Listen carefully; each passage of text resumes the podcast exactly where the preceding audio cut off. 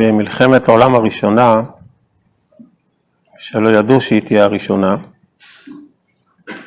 השתתפו המדינות הכי מתורבתות והכי נאורות באירופה. גרמניה, אנגליה, צרפת, אוסטרו-הונגריה, רוסיה, איטליה, המדינות הכי מכובדות, שיש להן מסורת מפוארת של אומנות ושירה ומדע. ולמרות כל ההשכלה, ולמרות כל העושר התרבותי, העמים האלו שחטו אחד את השני. הקיזו דמם אחד של השני. עשרות מיליונים, עשרות מיליונים נהרגו לשווא, לריק, לבטלה, במלחמה חסרת תוחלת. המוני המוני, מאות אלפי צעירים, חיילים צעירים, מאות אלפי חיילים צעירים באירופה. מחזורים שלמים נמחקו.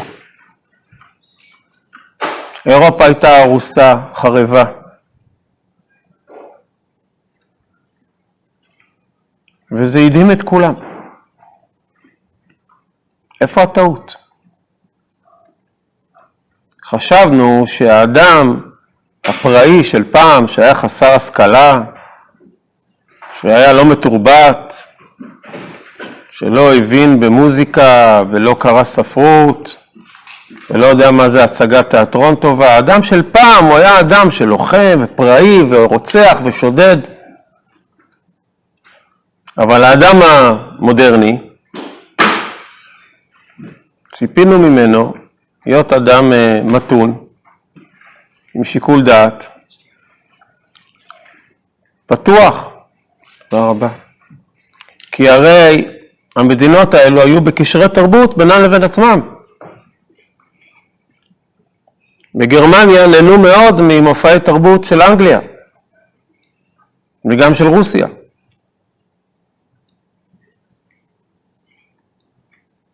אז איך אה, מדינות כל כך מפוארות, עם פתיחות תרבותית וחילופי השכלה, איך הם עשו את זה לעצמם?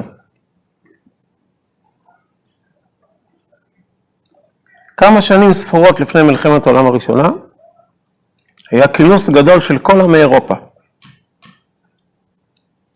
עשו אה, יריד ענק במרכז פריז.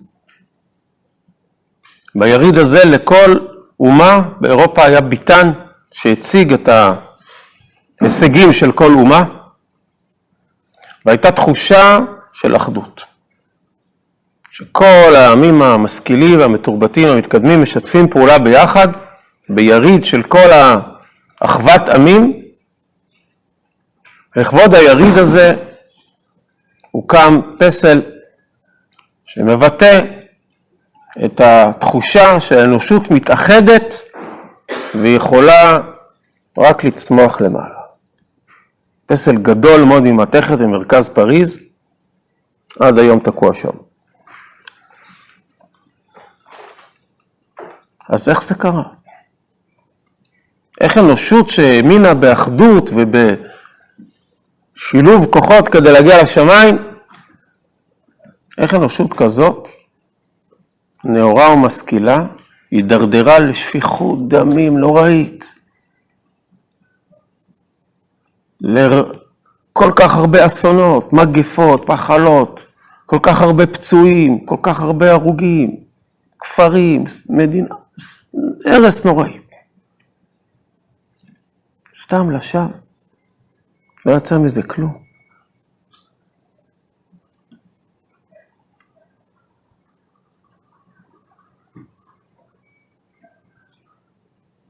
כשאנחנו אה, דנים בוויכוח העולמי שקוראים לו שמרנות מול ליברליות, אנחנו דנים בשאלה מאוד יסודית. האם יש לנו אמון באדם? הרבה שנים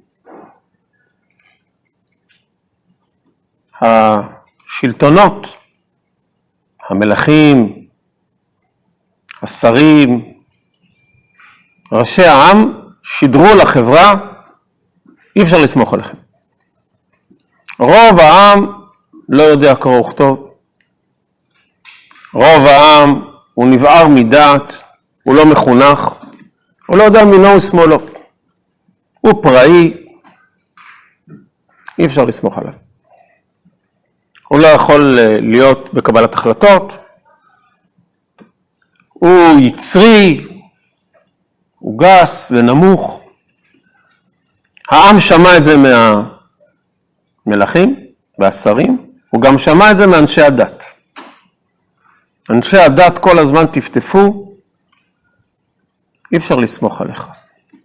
אתה אדם עם יצרים נוראים, אתה אדם נמוך, אי אפשר, אי אפשר לסמוך עליך, אתה צריך לציית לחוקי הדת, לחוקי השלטון ולחוקי הדת, וצריך שהחוקים האלה כל הזמן ישבו עליך, כי אי אפשר לסמוך עליך. אתה לא משכיל, אתה לא מחונך, אתה, אתה חיה קטנה. אתה צריך להיות בפיקוח. עד שלפני כ-250 שנה, זה התחיל לבצבץ טיפה לפני כן, אבל אז זה התחיל. פתאום אה, הלכה והתרחשה איזו תחושה, שלמה חוסר האמון הזה? אבל מה ההבדל ביני לבין המלך והשר? לאט לאט האנשים למדו לקרוא ולכתוב, ההשכלה יותר ויותר התפשטה. לאט לאט אנשים גיבשו דעות בכל מיני נושאים, התקשורת התפתחה, התחבורה התפתחה, אנשים אה, נהיו אנשים יותר אה, נבונים, התרבות התפתחה, נהייתה יותר עממית, פעם התרבות הייתה רק לאצילים בלבד, לאט לאט היא הפכה להיות נחלת כולם. ומה ההבדל הגדול ביני לבין איש הדת? מה, הוא כזה יותר צדיק ממני?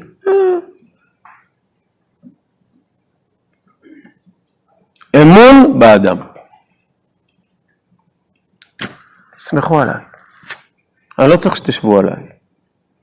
לא צריך שתשבו עליי עם חוקים כאלה נוקשים של מדינה, ולא עם חוקים כאלה נוקשים של דת, ולא עם חוקים כאלה נוקשים של ככה מסורת וככה נוהגים. תסמכו עליי. אני אדם הגון, יש לי מצפון, יש לי שכל, אני סומך על עצמי. מספיק עם החשדנות הזאת. אפשר לשחרר. ליברליות, חופש. אפשר לשחרר. לא צריך להיות ככה. תשחרר. להפך, כשאתה כל הזמן ככה, אתה משדר חוסר אמון. וכשאתה משדר חוסר אמון לאנשים, אז באמת הם נהיים לא אחראים ולא מאמינים בהם. תשחרר, תראה, האדם הוא בסדר. לא צריך שיגידו לו כל רגע מה לעשות. לא צריך חוקי דת כל כך צפופים, ולא מסורות כל כך חזקות, ולא חוקי מדינה כאלה שחונקים אותו. תשחרר, תשחרר את השוק, תשחרר את החינוך, תשחרר את התרבות, תשחרר את ההשכלה, תשחרר. פעם כל דבר כל ספר, כל מוצר תרבותי היה חייב לקבל אישור של אנשי הדת ואנשי הממשל, כל יצירה תרבותית, כל שיר, כל ספר, כל מוזיקה, כל. מה זה? בודקים. כמו שיש צנזורה, על כל דבר. שחרר, תן אמון באדם. הקול הליברלי הוא קולו של האמון שהאדם יכול לבד. הוא לא צריך כל כך הרבה מסגרות והוראות. אבל מדי פעם, האדם הזה שסמכנו עליו, פתאום אה, עשה קצת שטויות. ואז תמיד נשמע קול אחר שאומר, רגע, רגע, אי אפשר לסמוך כל כך על האדם. הוא עדיין לא כל כך מחונך, הוא עדיין נבער מדעת, הוא עדיין נוגס, עדיין יצרי, צריך, הוא עדיין זקוק לחוקים, הוא עדיין צריך, זקוק לכללים, למסורות, למוסדות, הוא צריך דעת, הוא צריך חוקים, הוא צריך... אי אפשר לשחרר.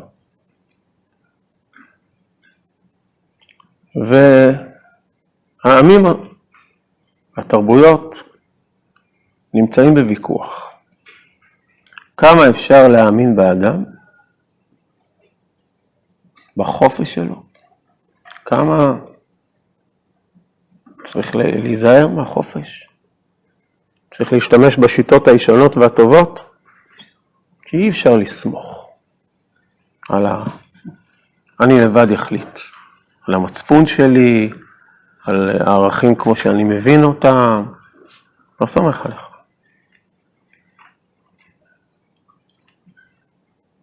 מלחמת העולם הראשונה, לכאורה היא מכת מוות, מכה אנושה, למי שהאמין באדם. מי שהאמין באדם, הנאור, המשכיל, שלכאורה הוא, הוא מוסרי וערכי וחופשי, היה חופש תרבותי מאוד גדול, חופש השכלה מאוד מפותח, חופש עיתונות, חופש תקשורת, הרבה מאוד חופש.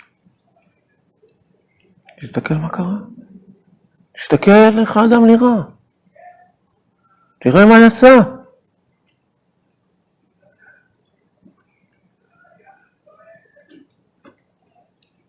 קשה היה להחזיר את הגלגל אחורה. להחזיר את הגלגל אחורה אל תקופות ישנות של פעם, של מלך ושרים ודעת, כבר היה קשה מאוד להחזיר את הגלגל אחורה. האזרחים הם דעתנים, האזרחים הם משכילים, הם פתוחים, הם התרגלו לעצמאות, הם התרגלו לביטוי חופשי, לרגשות שמתפרצים, למשהו מאוד משוחרר, אי אפשר להחזיר את הגלגל אחורה. אז כידוע שאי אפשר להחזיר את הגלגל אחורה, ויש פה בעיה, שמשהו לא עבד. אז מה עושים? מתרצים תירוץ, ככה זה. לא ניתן למציאות לבלבל אותנו. נאספו אה, גדולי הוגי הדעות וניסו לחשוב איפה טעינו. לא, לא יכול להיות שטעינו באמון באדם, זה לא יכול להיות. זה כבר, אנחנו אחרי. האמון באדם כבר זה רכבת שאי אפשר לעצור אותה. אי אפשר להחזיר חזרה למה שהיה פעם, למרות שקולות שמרניים נשמעו. אתם רואים? תראו מה קורה ששחררנו. אבל כבר אי אפשר לעצור את הגלגל. נאספו הוגי הדעות והגיעו למסקנה שמצאנו את הטעות. נכון, האדם, זה מגיע לו המון אמון. אפשר לסמוך על האדם בעיניים עצומות. על החופש שלו והחירות שלו, ו... תסמוך עליו. יכול להיות שהוא טועה לפעמים, יכול להיות, טעויות קטנות, בסדר. מלחמת העולם קטנה, יכול להיות, אבל אני אגיד לך מה, מה הנקודה שטעינו. טעינו בדבר אחד, שאומנם אמרנו שהאדם חופשי, אבל לא סיימנו את המלאכה. זה לא רק שהאדם הוא חופשי וצריך לתת בו אמון, לאדם יש המון זכויות. לא רק שהוא חופשי, לא מספיק ברור שהוא בעל זכויות. זה נכון שזה קצת נאמר, אבל לא מספיק ברור זה נאמר. שלאדם יש זכות להבעה עצמית, וזכות לקנות מה שהוא רוצה, וזכות לחשוב מה שהוא רוצה, וזכות להתעסק עם מה שהוא רוצה, וזכות להאמין במה שהוא רוצה, וזכות, יש לו המון זכויות. וכנראה שלא הדגשנו מספיק את הזכויות שיש לאדם. צריך לכתוב מגילה. מגילת זכויות האדם. כשהאדם ידע את הזכויות שלו וישנן אותן, כל הזמן ישנן את הזכויות שלו, לא רק שהוא יהיה אדם חופשי שמאמין בעצמו, הוא גם יהיה בן אדם שיודע לנפנף במגילת זכויות שלו ולהגיד, אני חופשי, אני יכול לסמוך על עצמי, אל תגיד לי מה לעשות. יש לי גם הרבה זכויות, תיזהר. אל תיקח לי את הפרנסה, אל תיקח לי את הבית, אל תיקח לי את החיים, אל תיקח לי את החופש, אל תיקח לי כלום, כי יש לי זכויות. אני צריך לתת לאדם חופש, אמון, צריך לתת לו המון זכויות ביד, ואתה תראה שכרגע שזה יהיה מאוד ברור שיש לאדם המון זכויות, יותר לא יהיו קטסטרופות כאלה. כל הבעיה שזה לא מספיק הזכויות. כשהצבא הגיע אה, לכבוש איזה עיר, אז לא היה מספיק ברור לתושבים שהם יכולים להגיד לצבא, יש לנו זכויות, שאסור לכם לקחת אותנו סתם, ואסור לכם לרמוס אותנו, ואסור... זכויות. אתה תראה. עכשיו, אחרי שכתבנו את הזכויות בסוף מלחמת העולם, שהיא תהיה מלחמתם האחרונה, ברור. יותר באמת, זה ממש הצליח, אגב. באמת הניסוי הצליח. ואחרי המלחמה ההיא של אירופה, מלחמת העולם, פעם ראשונה שהייתה מלחמת עולם, באמת אחרי שכתבו את מגילת הזכויות, נהיה שקט ושלווה באירופה. למשך מאות שנים אחר כך. לא נרמסו זכויות של אף אדם. לא הכניסו אנשים לתאי גזים, ולא הכניסו אנשים לגטאות, ולא רמסו, ובכלל הייתה פעם אחת טעות שנקראת מלחמת העולם ולא חזרה על עצמה.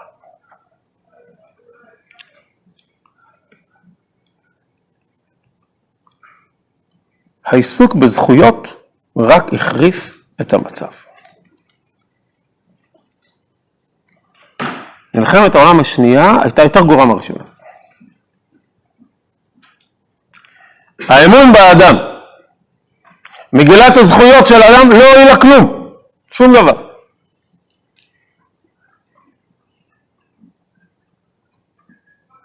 אבל נתנו לך אמון. אתה מאוד משכיל, אתה מאוד נאור. יש חופש עיתונות, יש חופש דיבור, יש חופש ביטוי, יש חופש ההשכלה, חופש התרבות, חופש הקניין, חופש העיסוק, חופש הדת והמצפון, חופש, זכויות, יש לך זכויות, רק חופש, יש לך זכויות. מה קרה?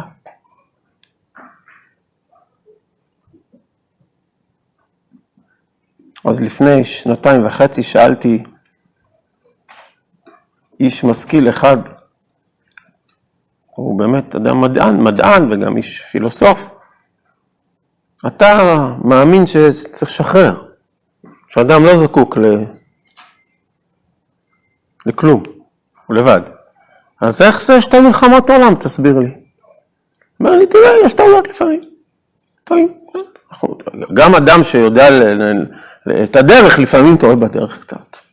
גם לפעמים. קורות טעויות. קורות טעויות.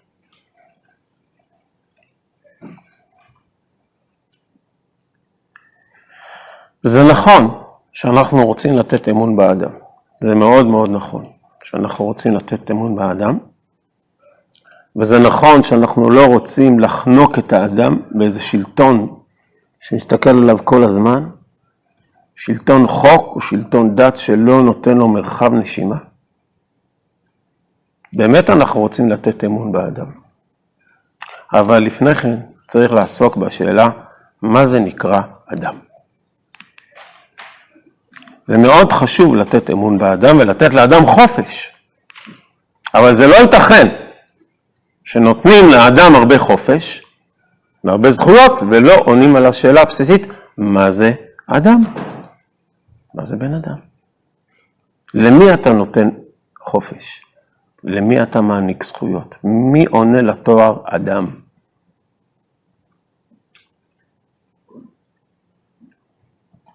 ואנחנו, כותב המסילת ישרים, הפרק הראשון שלו. אנחנו רוצים לתת הגדרה יסודית מאוד. מה זה אדם? אדם, אומר המסילת ישרים, להבדיל מכל היצורים האחרים בכדור הארץ, זה יצור שהמחויבויות מנהלות אותו. לא הזכויות, אלא המחויבויות. ההבדל בין אדם לבין בעל חיים, ההבדל בידיעה, מה שעושה אדם לאדם, זה המחויבות שלו. וככל שיש לאדם יותר מחויבויות, הוא יותר אנושי. אם למשל, אנחנו אה, נבקש ממישהו שיעשה טובה וישמור, ישמור על הבית שלנו. אני חייב ללכת לשעתיים, אתה מוכן לשמור בבקשה על הבית? שלא ייכנסו גנבים? אתה מוכן לשמור בבקשה? כן, בטח. שעתיים אני פה, אין בעיה. ובשעתיים האלו, במקום לשמור על הבית, הוא נרדם. והגנבים נכנסו ופרצו ועשו מה שהם רוצים. האם אנחנו נגיד, איזה בן אדם, זה כזה בן אדם, אנחנו נגיד, הוא מאוד אנושי. לא. הוא נרדם. פשוט בטלן, שקוע בתוך עצמו, אין לו כוח להתגבר, הוא לא יודע מה זה מחויבות, הוא לא יודע מה זה מילה, מה זה אחריות, מה זאת הבטחה, מה זו הרעות, מה זה... אין לו מצפון בכלל. אנחנו לא נגיד שהוא בן אדם, אנחנו נגיד שהוא מאוד אנושי. להפך. מי שסתם אה, אוכל, שותה, ישן, מסתובב בעולם, מה אנושי בו? במה הוא בן אדם? מתי אנחנו נעצרים ורואים, וואי, איזה בן אדם? מתי אנחנו אומרים על מישהו שהוא מאוד אנושי? כשאנחנו מרגישים שיש פה מישהו עם מחויבות. שהמחויבות עמדה בראש מעייניו. והמחויבות גרמה לו להנהיג ולשלוט ובשם המחויבות הוא התאפק והתגבר והתמסר ולקח אחריות וקיים הבטחות והיה רגיש והיה נדיב בשם המחויבות. המושג אדם, טוען המסילת ישרים, הוא מושג שצריך לבנות אותו. המושג אדם הוא לא מושג ביולוגי. כך גם כותב הרמב"ם, מורה נבוכים, סוף בתחילת חלק ג'. מבחינתנו, המושג אדם הוא לא מושג ביולוגי, אלא זאת שאלת המחויבות. יש מישהו שהוא יותר בן אדם מהשני, הוא יותר אנושי. למה? יש לו יותר מחויבות. אדם שיותר מחויב לערכים, לחברים, למשפחה, לעם, לכל מיני דברים, הוא יותר בן אדם. בוודאי שאנחנו רוצים לתת אמון באדם. זה מאוד חשוב שיהיה חופש לאדם. לאדם. ליצור הזה, שההגדרה שלו בעל המחויבויות. זאת הגדרה לא ביולוגית. באירופה הגדרת האדם היא הגדרה ביולוגית. יש איזה ציר התפתחות של האבולוציה או לא של האבולוציה, לא משנה, נוצר יצור על הציר הביולוגי שנקרא אדם. מבחינתנו זה לא הגדרה. אדם, מחויבות. ואם יש אנשים ששוחטים חפים מפשע, הם לא בני אדם. אנשים שלא יודעים מהי רגישות, הם לא בני אדם. הם אפילו גרועים מחיות.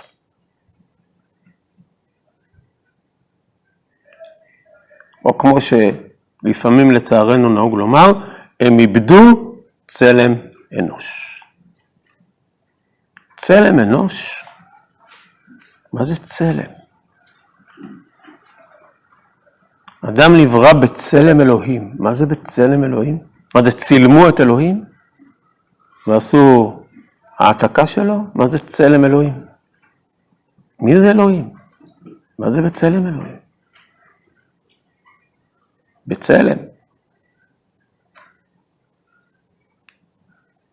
אלוהים אנחנו לא יודעים מי הוא, אנחנו יודעים בהחלט מה הוא מבחינתנו. אלוקים מלא מחויבות. אנחנו לא יודעים מי זה אלוהים, אנחנו יודעים היטב שיש לו מחויבות עצומה. ברוך אומר ועושה. שכל דבריו אמת וצדק. נאמן השם אלוקיך. נאמן. מחיה מתים, סומך נופלים, רופא חולים.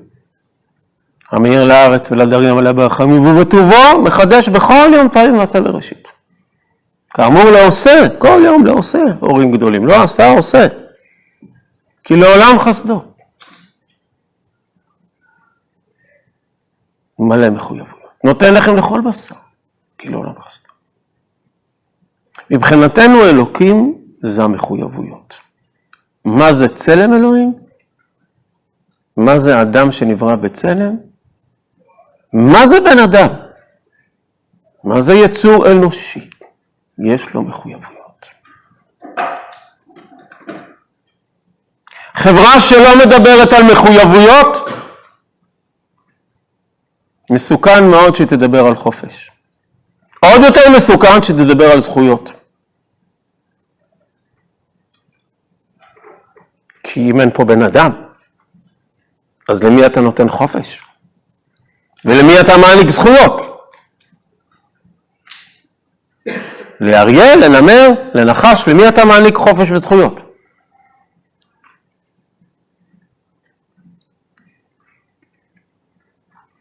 הוא חיה טרף, תראה איך הוא נראה. אין לו טיפת רגשות, אפילו חיות לא מתנהגות ככה. אף חיה לא עושה דברים כאלו.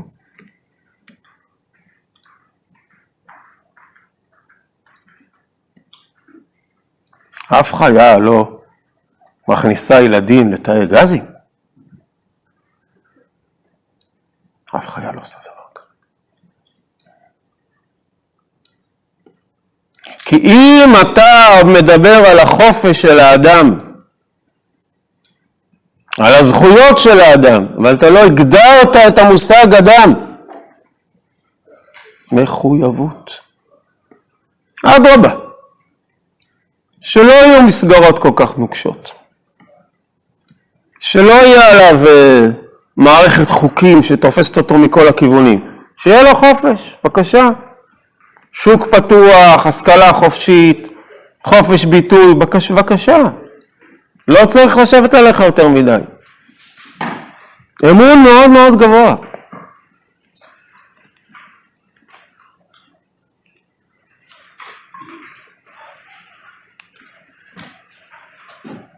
הישיבה הכי גדולה בעולם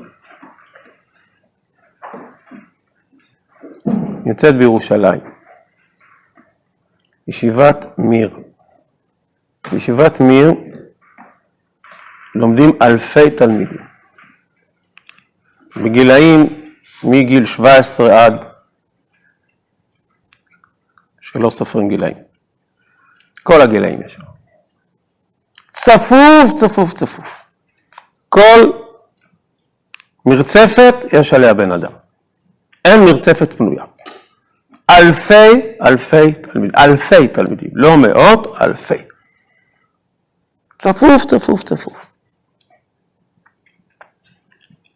אין אף מישהו שמשגיח, אין אף פקח.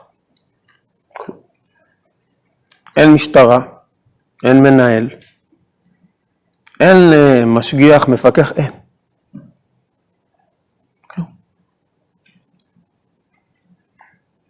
אתה לא צריך לחתום על כרטיס, אין לך מישהו שעוקב אחריך, אין כלום, אין חוקים, אין תקנות, שום דבר. כלום. אלפי אנשים. ולא שמענו שיש איזה בעיה, יש שם איזה... כי שאלת השאלות, האם אתה מחנך למחויבות? מחויבות. כשאתה מחנך למחויבות, חופש. בוודאי חופש. המון חופש. אל תשב לו, תשב לו לווריד. אל תחלוק אותו, אל תקבע לו חוקים. עזוב, לא רוצים חוקים ולא תקנות ולא שלטים ולא שום דבר. ואל תעקוב אחריו, ולא משטרה ולא מצלמות ולא כלום. ולא אנשי דת שכל הזמן אומרים לו מה לעשות, ולא מטיפי מוסר, ולא חוקרים ולא שופטים ולא שרים שכל הזמן אומרים לו כמה הוא טיפש, ושהוא חייב לציית לכל רשימות, רשימות של חוקים. אין צורך. אין צורך. במקומות שאין מחויבות, יש המון חוקים. אם אתם נכנסנו למקום ותראו שיש המון חוקים, מלא שלטים, עם תקנונים, בכל מקום וזה וזה, סימן שאין שם מחויבות. אנשים בלי מחויבות. סליחה. כל מיני מילים יש לזה. טוב? סימן שאין אנשים מחויבות. אז צריך לתת להם מלא שלטים, הוראות. אתה נכנס לאיזה מוסד חינוכי, או למפעל, למשרד, למה שאתה רוצה, ואתה יכול ישר לראות. יש מקומות שיש שם הרבה שלטים. נא לא לשים את זה שם, נא לשים את זה שם, לא להשתמש בזה, לא להשתמש, לקחת את זה, לא, לא. מלא הוראות. מי שלקח שיחזיר, אתה רואה המון שלטים עם המון הוראות, סימן שאנשים שם בלי מחויבות. כשיש אנשים עם מחויבות, אתה לא צריך שלטים, לא צריך הוראות, ולא צריך תקנות, ואתה לא עוקב אחרי אף אחד. תן לאנשים לנשום, תן להם חופש, אל תדאג. יש להם מחויבות מאוד גבוהה ומאוד עמוקה. הם בני אדם. הם יכולים להיות בני חורין.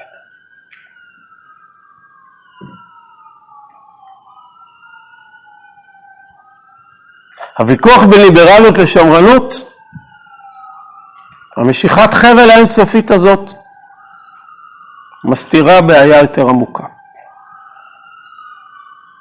אנושות שלא עוסקת במחויבות.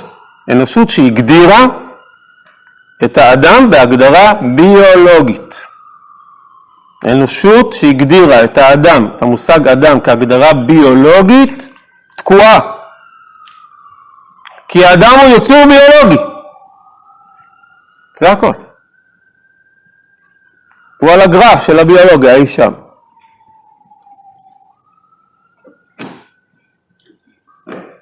כמה לשחרר, כמה לא.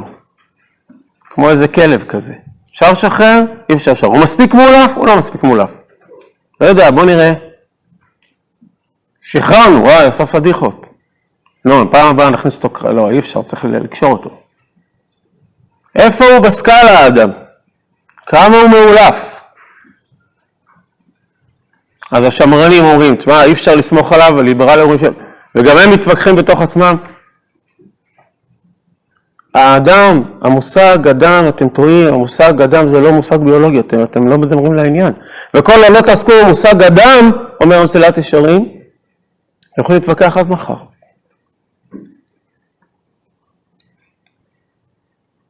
מחויבות. אנחנו מחנכים את האדם להיות בן אדם. כלומר, להיות מלא מחויבות. מגיל מאוד צעיר. פרק א' סלעת ישרים, מה חובת האדם בעולמו. עולמו של האדם זה עולם החובה. אבל אם נחפור בפנים, נשאל את עצמנו, מאיפה נובעת המחויבות? למה, למה, למה בעצם המחויבות? מה השורש שלה? למה אני מחויב? אנחנו נגלה, אומר המסילת השרים, שהסיבה העמוקה לזה שהאדם באמת, האדם האדם האנושי, יש לו מחויבות, זה בגלל שבפנים בפנים יש לו חלום. יש לו חלום. מה שאין לאף יצור בטבע. לאדם בפנים יש חלום. הוא באמת חולם. שכולם יהיו טובים אחד לשני, שכולם יהיו בשלום אחד עם השני, שכולם ידברו אמת אחד על השני, שכולם יהיו רגישים אחד לשני. הוא חולם על זה. הוא לא מודה בזה, אבל הוא חולם. ומי שיש לו חלום, יש לו מחויבות לחלום. אנחנו רוצים לייצר בני אדם. הדרך לייצר בני אדם זה מתחיל מלדבר על החלום. קודם כל נדבר על החלום, הרבה. וצריך לחלום הרבה. התנ"ך עוסק בחלומות. בנביאים שחלמו, באברהם שחולם, ביוסף שחולם, ביעקב שחולם. בחלומות גדולים מאוד. מאות נבואות חלומיות יש בתנ"ך. חלומות של אהבה, של אמת, של חלומות גדולים מאוד, של סולם מוצב ארצה וראשו מגיע השמיימה. חלומות שנברחו בכך, כל מיני חלומות. מי שיש לו חלומות, מי שעודד ופיתח את חלומות בנפש שלו, את החלומות האנושיים, ולאט לאט מתוך החלום מפתח את המחויבויות. ומגיל צעיר מאוד, מאוד צעיר, מגיל ינקות ממש, כבר מדברים על מחויבויות, על מה זה בן אדם. בן אדם זה מישהו שיכול לשלוט בעצמו. בגיל כל כך צעיר כבר הילד שומע שהוא יכול לשלוט בעצמו. מגיע ילד קטן, בן חמש, עוד מעט קיץ. ליד הבית שלנו יש כמה עצי תאנה. ילד קטן בחמש של השכנים מביא את התאנה. תבדוק לי אם אפשר לאכול את התאנה הזאת, אם אין בה חרקים. ילד בן ארבע וחצי, חמש, יודע שלא אוכלים חלבי אחרי בשרי? ילד בן שלוש וחצי כבר יודע שמשהו מסוים הוא מוקצה ולא לוקחים אותו בשבת. הוא, הוא יודע שיש לו מחויבויות. הוא מסוגל, הוא יכול להתגבר, לקחת אחריות, שהוא צריך לדבר אמת, שסומכים עליו. מחויבות. הוא שומע שיש דבר כזה, כיבוד הורים, שיש דבר כזה דברים קדושים, יש לו מחויבויות. הוא שומע את המחויבויות, תשחרר אותו, חופש, חופש מוחלט, המון חופש, אל תעקוב אחריו. הוא, תן בו אמון. רבה אמונתך. תפסיק עם החוקים, תפסיק עם המסגרות, תן לו ליברליות, תן לו לנשום, תן לו המון חירות, הוא יפרח. כי יש לו המון המון מחויבויות. המחויבויות הזאת רק תוציא ממנו דברים טובים. החופש יאפשר לו לממש את המחויבות שלו, לבטא אותה בשלל נושאים, אל תעיר לו. אל תעיר לו. אל תציק לו. אל תדאג. הוא לא צריך שיכתיבו אותו ברשימות. אתה תורן בשעה הזאת, הוא יעשה לבד. אם הוא רואה משהו שלא בסדר, הוא מיד יעזור. לא היום, אל תדאג, הוא יעזור עוד שעה. אל תדאג, המחויבות שלו כל כך חזקה, זה יגיע. אל תגיד לו לא באת, הוא יבוא.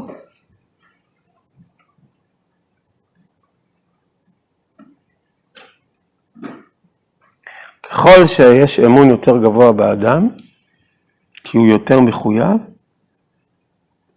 אפשר להרפות. יותר מוקדם, הרבה יותר אפשר להרפות. לא צריך. לא צריך להגיד לו שהוא לא יודע והוא טיפש ואי אפשר לסמוך עליו, להיזהר רחוקים וזה. לא צריך להחזיק אותו ככה באיזה סוג של מערכת כלא כזאת, לא צריך. אין צורך.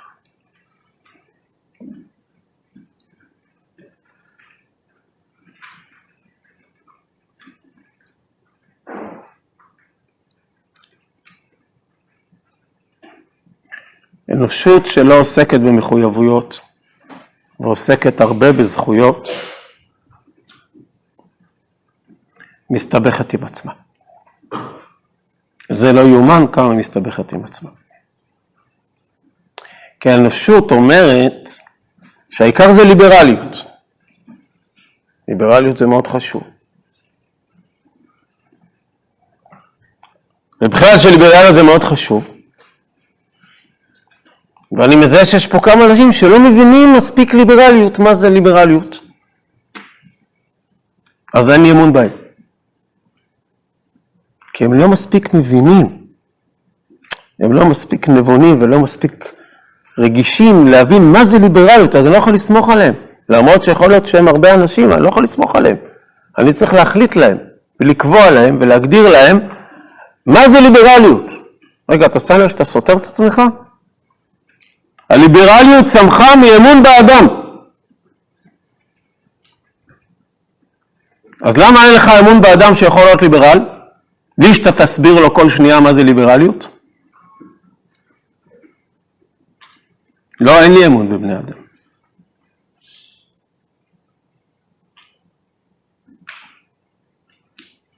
אני צריך לעקוב אחריו, לעשות לו מלא חוקים, המון חוקים.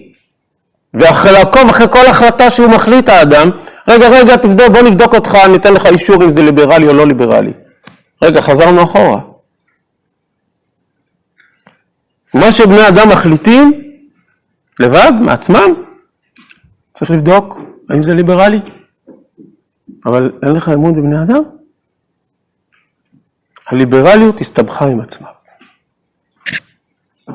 אנחנו עכשיו עדים בימים האלו, כבר כמה שנים, לסיבוך הלא הגיוני. זה פלונטר. האנושות התחילה מליברליות שפירושה אמון באדם, לא צריך חוקי ממסד, לא צריך חוקי דת, לא צריך, לא צריך, שתן לאדם חירות. והגיע לזה שהיא לא סומכת על האדם שהוא יודע להיות ליברלי, אז צריך ל... לאכוף את הליברליות ולתת ולבדוק כל הזמן שהוא אכן ליברלי. לא. מי חצי? איזה חצי? חצי כאילו, אה. אז בשפה שלנו, של המסילת ישרים, זה לא חצי ליברל וחצי שמרן. יש נושאים שהמחויבות עמוקה אצלך, ויש נושאים שעדיין המחויבות לא מספיק עמוקה. יש תחומים שבהם אתה, לא אישית עליך אני מתכוון, אבל בגדול, שאתה בן אדם, ויש נושאים שאתה עדיין יודע להודות, אני עוד לא מספיק בן אדם שם. אז אני זקוק למישהו שיגיד לי מה לעשות. זו תעודת עניות. כי אם היינו בני אדם, והיינו מאוד מאוד מחויבים, אפשר לסמוך עלינו בעיניים עצומות. לא צריך לעקוב. אפשר לשחרר. ככל שחברה יותר איכותית במחויבות האישית שלה, היא משוחררת יותר. היא לא צריכה לנפנף בדגל הליברלי. האנשים מאוד מחויבים. זה מספיק.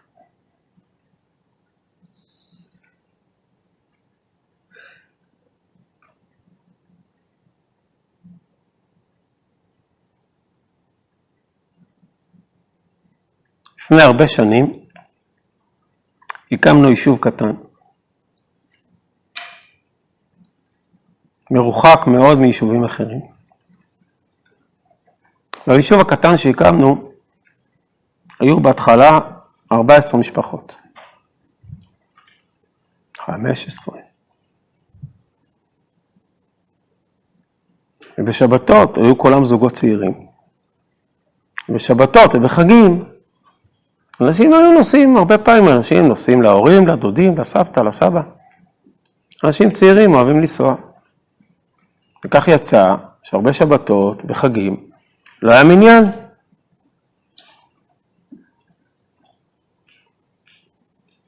בא אליי מישהו, עוד אחד.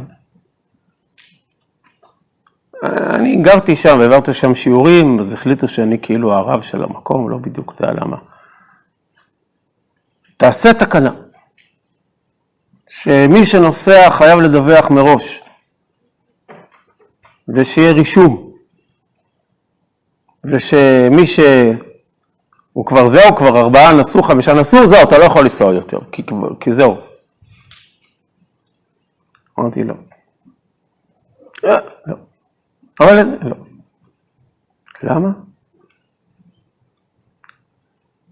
כי זה לא ייגמר. אם אתה תתחיל לעשות רישום על זה, אתה תעשה רישום על מיליון דברים. אתה תתחיל לעשות תקנונים, אתה לא תגמור את התקנונים. אתה רק מוריד את האמון שלך בבני אדם, אתה מוריד את רמת המחויבות האישית. הפוך. צריך לעורר למחויבות. לחנך למחויבות, להתחנך למחויבות. בדוגמה אישית, בהסברה. בהתרגלות. אל תשתמש בפטנט הקל הזה. אתה רוצה סכסוכים, ויכוחים, התכתשויות על הדבר הלא נכון, איזה תקנון הוא התקנון הנכון ואיזה... אנשים עם מחויבות יהיו ראש גדול. אנשים עם מחויבות יתמסרו אחד בשביל השני. אנשים עם מחויבות ייתנו מהנשמה שלהם. אנשים מחויבות, תוכל לסמוך עליהם בעיניים עצומות. אנשים מחויבות לא יגידו, זה לא התור שלי, זה לא התפקיד שלי, זה לא המשבצת שלי, לא, זה לא האחריות שלי. לא יגידו משפטים כאלו, אני לא רשום פה, זה, הם לא יתפלפלו איתך שאת, מה התקנון. אנשים מחויבויות, הם באמת יעלו, השמיים הגבול.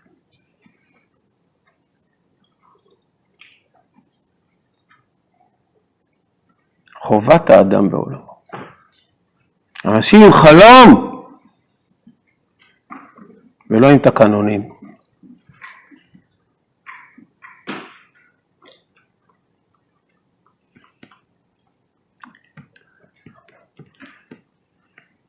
מה שחשוב באמת זה שהקדוש ברוך הוא ישמח את לבכם וייתן לכם רק נחת ובשורות טובות כי אני רואה שאתם כל כך מקשיבים ולא נעים לי, כי בישיבה אני מדבר, אחרי חמש דקות כולם מפריעים לי, מלא קושיות, הם כל יושבים בשקט כזה, וזה לא נעים לי. אז אה, אני מרגיש שאני מפחד שאני סתם מדבר ואתם כבר עייפים ומנומסים ונשארים ככה, אבל באמת אה, אני רוצה שיהיה לכם טוב, שתגדלו לתפארת. כן, בבקשה.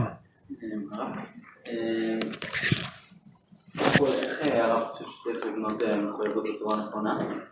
הרב מקודם אמר שמצד אחד, לגבי הסיפור לא צריך לבוא ולהגיד לבן אדם מה לעשות, מצד שני יש את הדיסנס ככה הוא כן רוצים לבנות מחויבות, וגם איך הרב חושב שנכון לאנושות בכללי שלה אין את ההלכה, איך היא יכולה לבנות אה, מחויבות. א', יש הלכה, יש הלכה לאנושות. יש לה הלכה. יש שם למצוא בנוח, יש מה לעשות. אבל בהחלט מחויבות נבנית על ידי הרבה דוגמה אישית, על ידי הרבה התמדה אישית ובהרבה הרבה שמחה. האם האדם שמח במחויבויות שלו?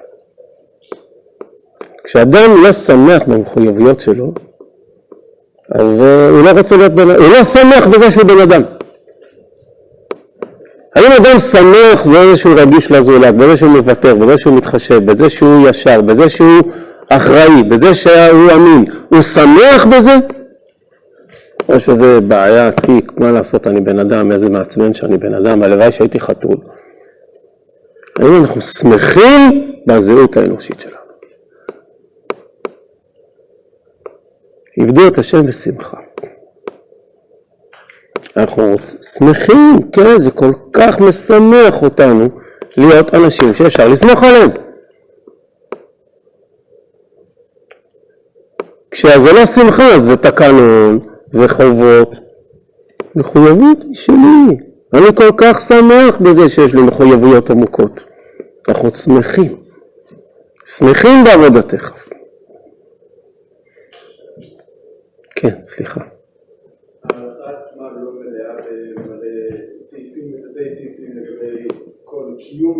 לא. מישהו עוקב אחריך? אני לא מי לפחות לא עוקב אחריך. לא, אף אחד, אף איש דת לא עוקב אחריך, אתה לא צריך לבוא להתוודות בפניו כל שני וחמישי, והקהילה לא עוקבת אחריך. מה, אתה תנהג פה בשבת, כולם ידעו שאתה... יודעים, אל תעשה מה שאתה רוצה, אף אחד לא יעשה לך שום דבר, וגם אה, אין, אה, אין, אה, אין, אה, כל- אין, אין שלטון עליך, אתה חתם מול הקדוש ברוך הוא, אנשים לא, אף אחד לא, אתה זה מה שאתה רוצה. זאת אומרת, מגיל מאוד צעיר אנחנו מחנכים את האדם, שזה הוא הקדוש ברוך הוא. אתה, אתה מקיים מצוות, אתה מתפלל, אתה עושה צדקה, אתה עושה... אני לא- אתה יודע כמה צדקה אנשים נותנים סביבך? יש לך מושג? כמה השכנים שלך בבית כנסת נותנים צדקה? אתה לא יודע. לא, לא, מעניין אותך. למה? זו מחויבות של כל אחד. אתה יודע כל אחד איך הוא מכבד את ההורים שלו? לא יודע. מחויבות.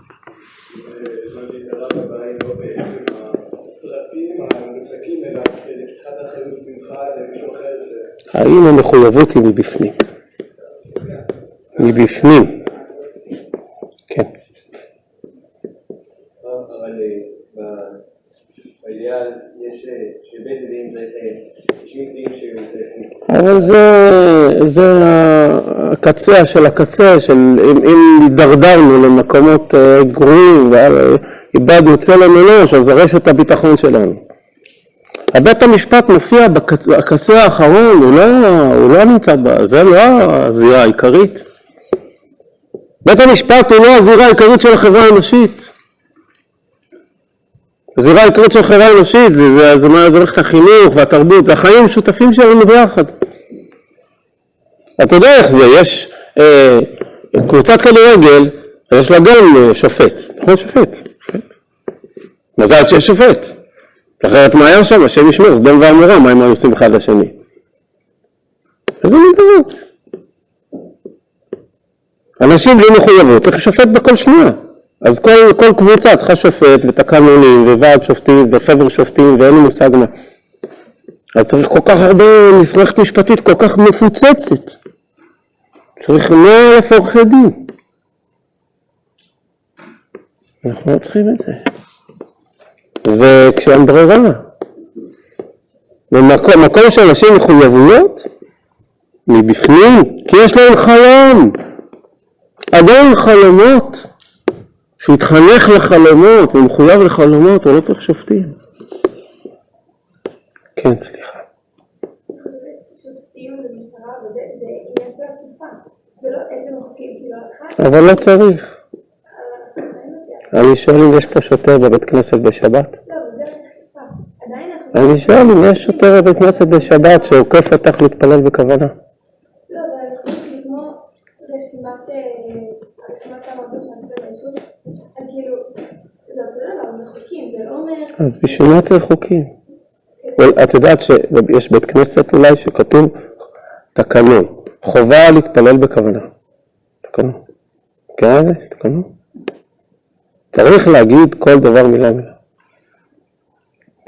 אין תקנון בבית כנסת. אין שוטר ואין כלום. אני מול הקדוש ברוך הוא. נכון, את רוצה. את, יש לך חלום. יש לך חלום ייחודיות ואת ניגשת. כי את רוצה, כי את שמחה. כי, כי את רוצה, לא כי הם באים אלייך ועוקפים אותך.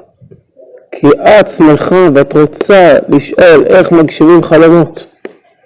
איך מגשימים חלומות? איך יוצרים מחויבויות? את באה לשאול. נקודת המוצא זה שאת באה לשאול. שאת מתעניינת. את, את סקרנית. את רוצה.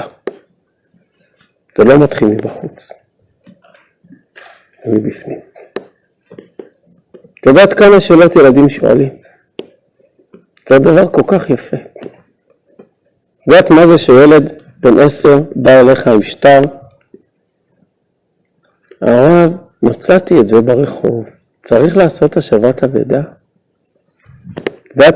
את זה כמה ילדים באים להשבת אבדה? ילדים יש להם מלא שאלות של השבת אבדה. קודם כל הם מאוד אוהבים את המצווה הזאת, וב' הם רואים מה שמבוגרים רואים, כי הם קטנים אז הם רואים את הכל. יש להם מלא שאלות של השבת אבדה.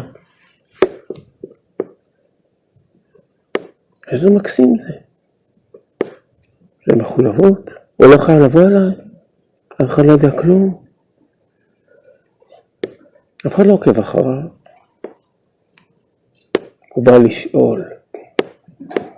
הדבר היפה ביותר ביהדות, הוא בא לשאול. ילדים, מבוגרים, באים. הוא מעצמו. אף אחד לא עוקב אחריו.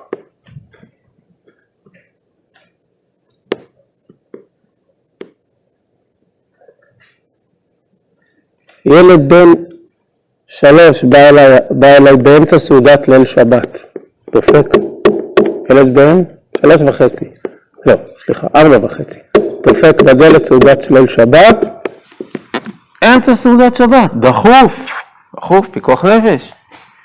שלום הרב, ביום שישי קנו לי משחק. מותר לשחק עם זה בשבת?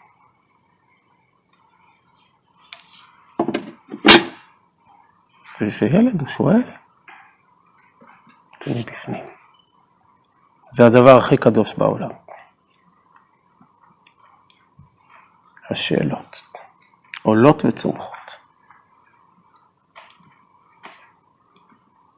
כן. למשל אדם עכשיו, הוא שמע את השיעור של הרב, דיבר עכשיו על מחויבות שמגיעה מתוך חלום, אז מאוד רציתי למשל דוגמה, אדם יש לו חלום למשל להיות גאון עולם בתורה, והוא קשה לו למשל לשמור בשר וחלב, זה דוגמה, הוא יודע שהוא לא יתקדם להיות גאון תורה וצדיק באמת, אם אם הוא- עובר על זה. עכשיו, הוא מנסה, נניח חודשיים, לא לאכול בשר וחלב ביחד, ואז פעם אחת הוא נופל. אז מה הרב אז מה הרב אומר על זה? איך אותו אדם צריך באמת לגשת אל הדבר הזה? אבל יש לו חלום. והוא פיתח בנפש שלו מחויבויות למסורת, לערכים, הוא פיתח גבורה, הוא פיתח יכולת להתמודד, ועקשנות, והתמודדות, ועבודה, ועמל, והוא לא נשבר. למה? כי אדם עם מחויבות עמוקה לא מתמוטט כל כך מהר. לא מוחק אה, דברים כי קשה לו. יש לו מחויבות. היא יותר חזקה מהכל. בכל התחומים. כן. מה המקום של מעין שליחקאי? של מה? מעין שליחקאי. את תדבר, אני עברית, אני לא מבין, אני מעין שליחקאי. אני לא יודע מה זה. אז תגיד בעברית. לא, ב- לא, לא עדיף בעברית. עוד עובדה שלא הבנתי מילה, דרך ארץ זה בעברית, הבנתי. דרך ארץ זה מחויבות. זה מאוד מחויבות, ועוד איך, זה המחויבות, זה הבסיס של המחויבות. מה זה דרך ארץ? זה הבסיס של המחויבות, שאדם מרגיש מחויבות, בוודאי. לחברה, לכלל, מחויבות. זה אנשים לא ייפגעו, שאנשים ירגישו בנוח, שיהיה נעים לכולם, שיהיה מחויבות, בוודאי. זה כל כך חשוב. תמיד דרך ארץ קדמה לתורה. מה המחויבות שלך? היא השורש של הכל. מצוין, כי חינכו אותו. אין טבעי. חינכו אותו למחויבות, בוודאי. כן. מבדילים בין אה, מחויבות שמחנכים מקטן, ההורים, אבל להרגלים וחוקים שמתקבלים. קודם כל לא חייבים להבדיל. יש הרגלים שהם משקפים מחויבות. יש מחויבויות עמוקות מאוד, כמו שדרך ארץ, שהפכו להרגלים וזה מצוין. זה טוב מאוד. מחויבויות שהפכו להרגלים, זה בריא, זה אנושיות. ככה חיים אנושיים נראים. נכון. אז אנחנו בודקים. האם הם סותרים מחויבויות אחרות? האם ההרגל הזה מתנגש עם איזושהי מחויבות אחרת? בודקים. שואלים. אבל אה, מחויבויות בריאות שיצרו הרגלים יפים, איזה יופי.